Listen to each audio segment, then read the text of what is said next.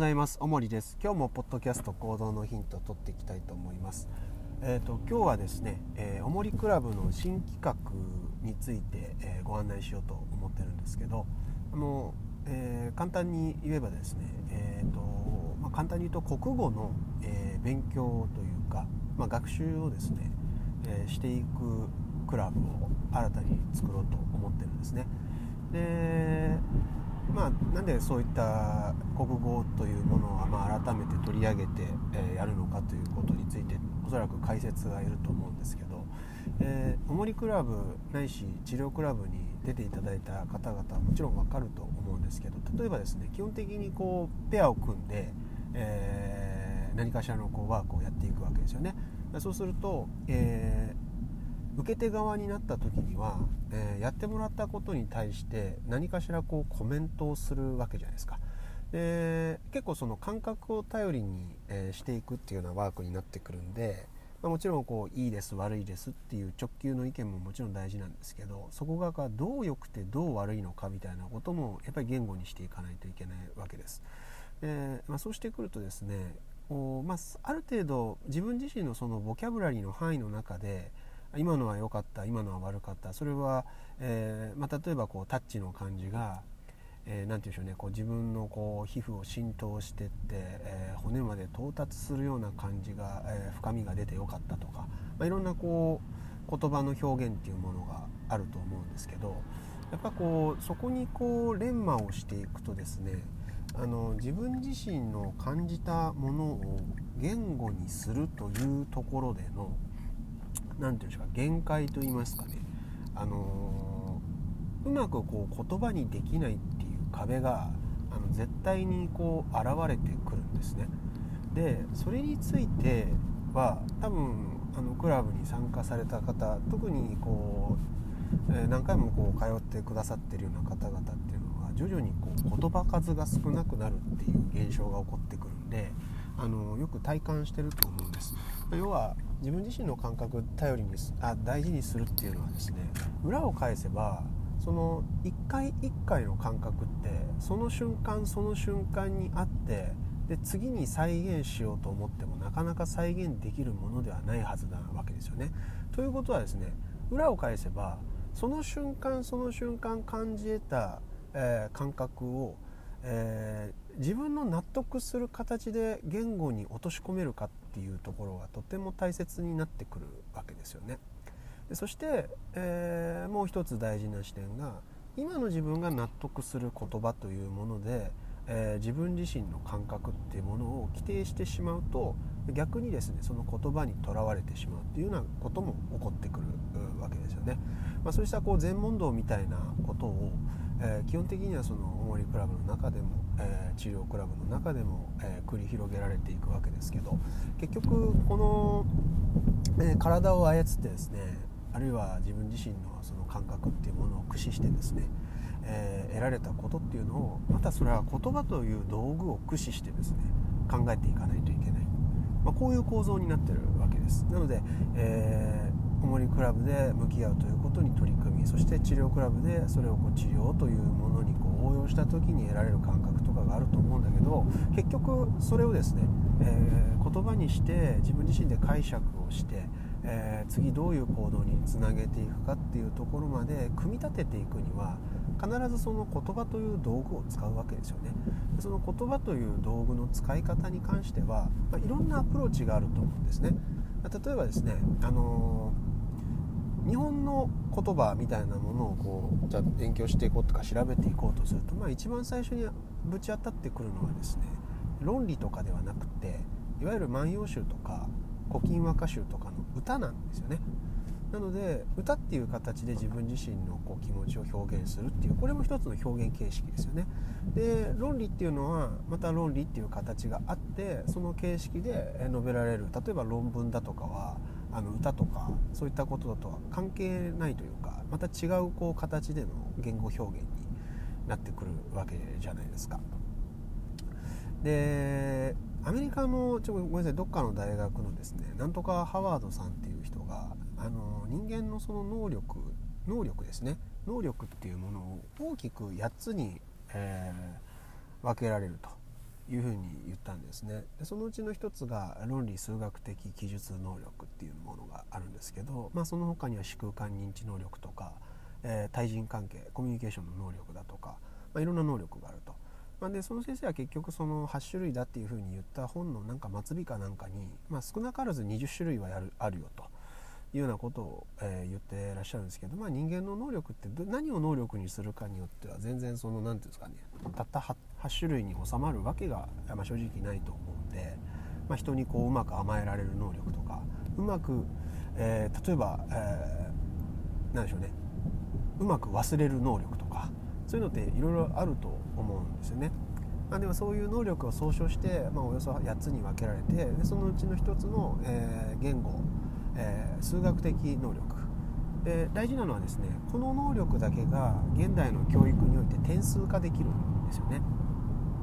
視空間認知能力とかもまあもちろん測ることはできても、まあ、客観的な指標を持って点数にすることは難しいわけです。単なる視力じゃなくて例えばあの空間空間位置角とか何ていうんですかねそういう辺のアートアートとかデザインとかが関わってくるような能力になってくるんでまあ、どの商品をどういうふうに配列したら美しく見えるかとかっていうのは受け取り手側の感性とかにもよるだろうしそういう感覚というものを介してしか得られないような能力になってくるわけなんで、まあ、コミュニケーション能力なんかもそうですよね的確な、えー、状況把握があってでそこに適した言葉が、えー、出せるかどうかっていうのを、えー、明確に、え客観的に数値化するっていうのは難しいと思うんですよ。なので、えー、逆にその論理とか、えー、数学で数学とか論理っていうのはまあ言ってみたらプログラミング言語とかなり近しい部分がありますからね、まあ、そこに関してはコンピューターだから簡単に言ったら人間の知性で作り出されたものなわけじゃないですか。そこは完全に数字に変換することができるわけで、まあえー、この能力以外は現代の教育においては数字化することがまあ逆に言うとできないと、まあ、ここだけはできるっていうところですよね。で数値化できる能力が1つであとは、まあ、後のや後の7つは数値化することができないというような話を聞くと、まあ、どうしてもその数値化できる部分以外の能力を高めるっていうことが重要だというふうに絶対思うと思うんですよね。で私自身もそう思ってましたしあの何て言うんでしょうおもりクラブや治療クラブであの取り組んでいることそのものはどちらかというとその数字とか言語では表しにくい部分だとあの自負している部分はもちろんあります。でもですねだからといってですねじゃあその数字化でき数値化できる部分っていうものを何、えー、て言うんでしょうないがしろにしていいかっていうとそういうわけではないわけですよね。まあ、一つの、えー、他の切り口から見た時にあの全世界で一番売れた本っていうものの中に聖書っていうものがありますで2番目に売れてら売れた本っていうのってご存知ですかねでこの2番目に売れた本っていうのはユーグリッド言論って言って要はあの数学の公式とか公理について書かれた本なんですよね。これが確か全世界で、えー、いくつだったっけな？1800万だったっけな？あもっとあるか。1億いくつだったっけな？まあそれぐらいの多分あの世界2位ぐらいの記録を持ってる本なんで、まあ、売れたわけですよね、まあ、だから簡単に言ってしまえばその数学っていうものの本が世界中に広まったっていうことがあるから僕らは数学的な思考あるいは論理的な思考っていうものが全世界共通で通ずるわけですよね。逆にその万葉集とかのじゃあ良さっていうのは日本国内独自のものだから逆に他の世界の人がそれをこう見て分かるっていうのは難しいわけです。すごく単純な話なんですよね。だいろんなこう人と共通の公式を使って会話ができるっていうことにおいて重要になってくるものがこの論理。わけじゃないですか。でそれぞれの感覚それぞれのこう個性それぞれの性質みたいなものが確かにそれぞれだとは僕はもちろん思っています。で思っているんだけどそれをこう表現する形式に関しては論理形式っていうものがあるわけだからでそれをこうこう駆使する方がえー、おそらくそのアーティスティックな世界に行き過ぎずにある程度こう何て言うんでしょうね。共通したものとして、えー、それも他人が見て評価ができるような形として、えー、残していく形態として論理というものは非常にこう重要になってくると思うわけです。なので、えーまあ、そこについて取り組んでみたいなというふうに思ってるんですね。で、まあ、おもりクラブ治療クラブに出ていただいてる方は分かるんですけどやっぱここの、えー、言語でこう表現していくっていうところ常にこうつまずく要素があってそれはもうそもそもの言葉の取り扱い方っていう面もあるだろうし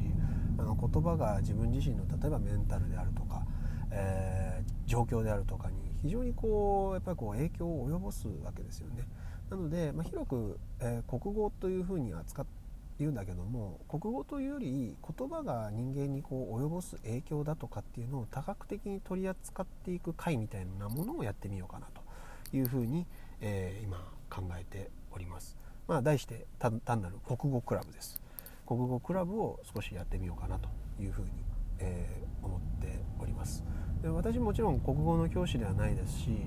もともと小学校の時代なんか本当に国語っていうかこう嫌いだったんであの昔の作品読んでどうとかってどうでもいいしみたいなふうに思ってたんであのそんな人間がですねこう国語学術的に喋れるのかって言ったって多分そんなにうまくは喋れないんじゃないかなというふうには思ってるんですけどまあでも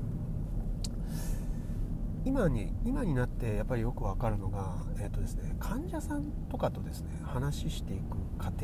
ていうのをですね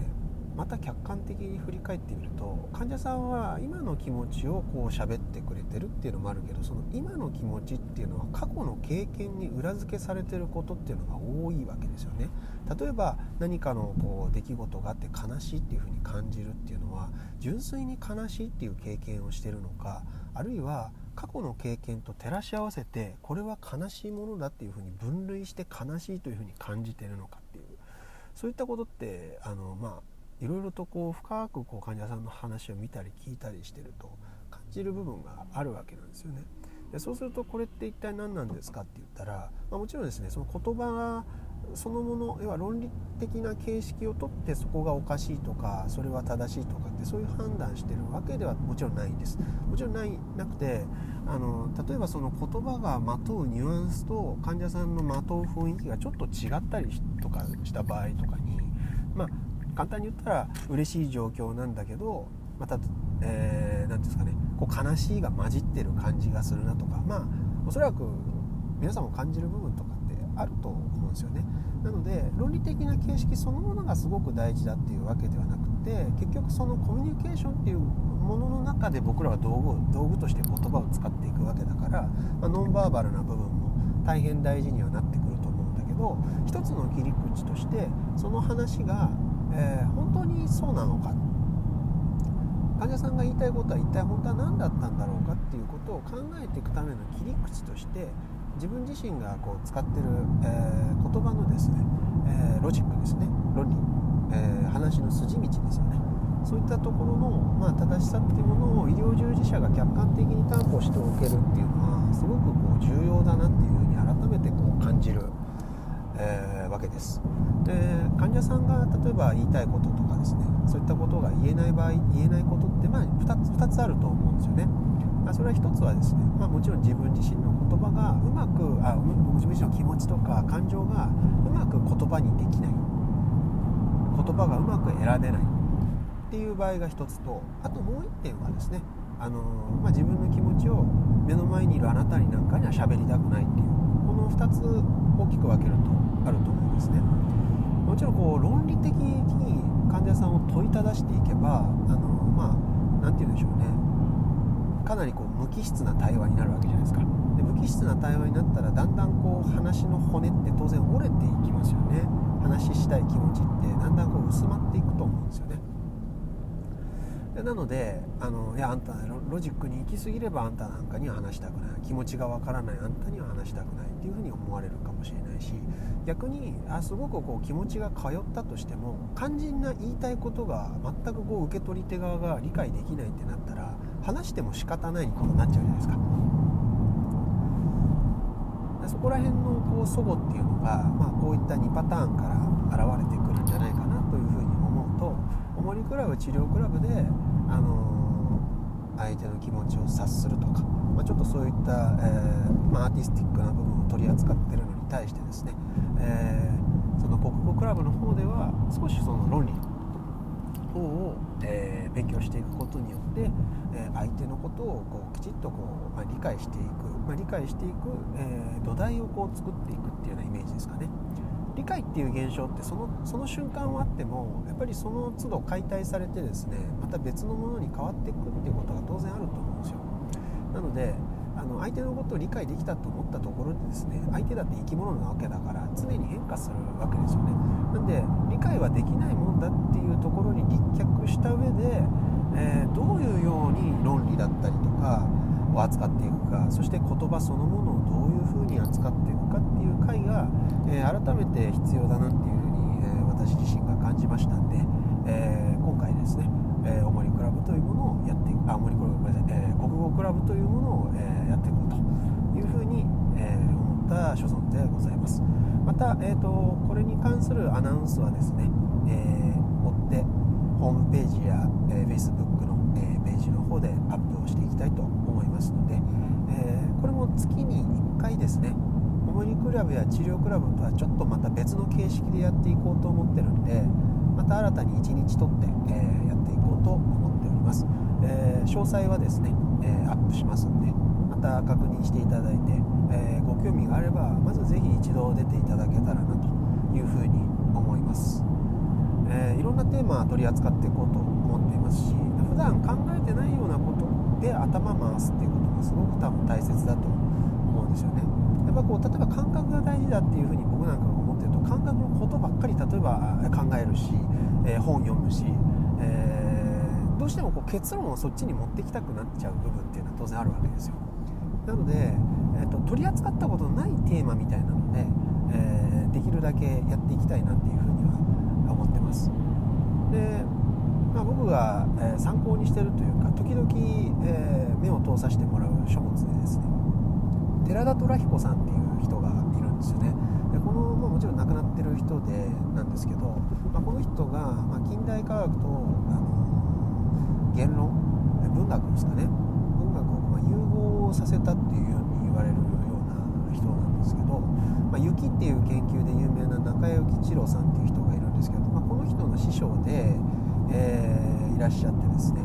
でその寺田虎彦の、えー、お師匠さんは誰かというと夏目漱石っていうところなんですよね。で科学者でありながら、まあ、文学にも非常に精通した人っていう。でこの人の本とか見るとですねもうね話の話題がむちゃくちゃ多岐にわたるんですよ。もちろん文学の話から科学の話から、まあ、政治の話から、まあ、いろんな話が出てくるんですけど、まあ、そのどれどれどれもにですねやっぱこの寺田虎彦っていう人が考えた文章だなっていうのがにじみ出てきてるわけですよね。なんで、まあ、大方その例えばなんか自分自身をこう表現する時に何々を知ってる人とか何々に詳しい人とか、えー、仕事としてこれをやってる人っていうふうに思われ思われると思うんですよ。今流行りだと例えば理学療法かける〇〇とか今いっぱいあるじゃないですか。それをかけた人みたいなような認識で思われると思うんだけど寺田虎彦なんかは何の人かってもちろんねすごくこう明確なのはもちろんあの物理学者とかってそういう一面があるんだけど文学者って一面があるんだけど何の人かがわからないぐらいいろんなことにやっぱり詳しくてでかつこの文章一個一個がやっぱ寺田虎彦が考えた文章なんだなっていうことが分かるわけですよね。そうすると寺田虎彦の発言そのものがまあ簡単に今の現代的な言葉で言えば、まあ、あらゆるコンテンツになっていくっていうこんな状態なわけです。だから物の物を一つ一つきちっと考えられるようになるでもちろんその土壌に何があるのか分かんないですよ学問的に何があるのか分かんないけど一個一個考えられるっていうそのそれそのものがですねあの現代においてはこう非常にこう他者と差別化を図る、えー、ものになってるわけですよね。なので、まあ、改めてこういろんなことに取り組まれてる方がおもりクラブとか治療クラブに来ていただいてるですけどその何かに取り組むっていうその何かに特殊性があるんじゃなくてその取り組み方とかですねその望み方みたいな部分におそらくその寺田虎彦とか、えー、まあ他のいろんなこう科学者なり文学者っていうのはその取り組み方そのものにおそらく個人の性質っていうのが強く現れていてですねその取り組み方そのものが、えー、人と差別化を図る、え、要素になってるっていうことをですね、え、このモリクラブ、えー、国語クラブを通して改めてちょっと確認していきながら、え、進めていきたいと、え、思っております。では、え詳細はまたこの文面で、え書いたりしますので、えまたふるってご参加いただけたらと思います。ご視聴いただいてありがとうございました。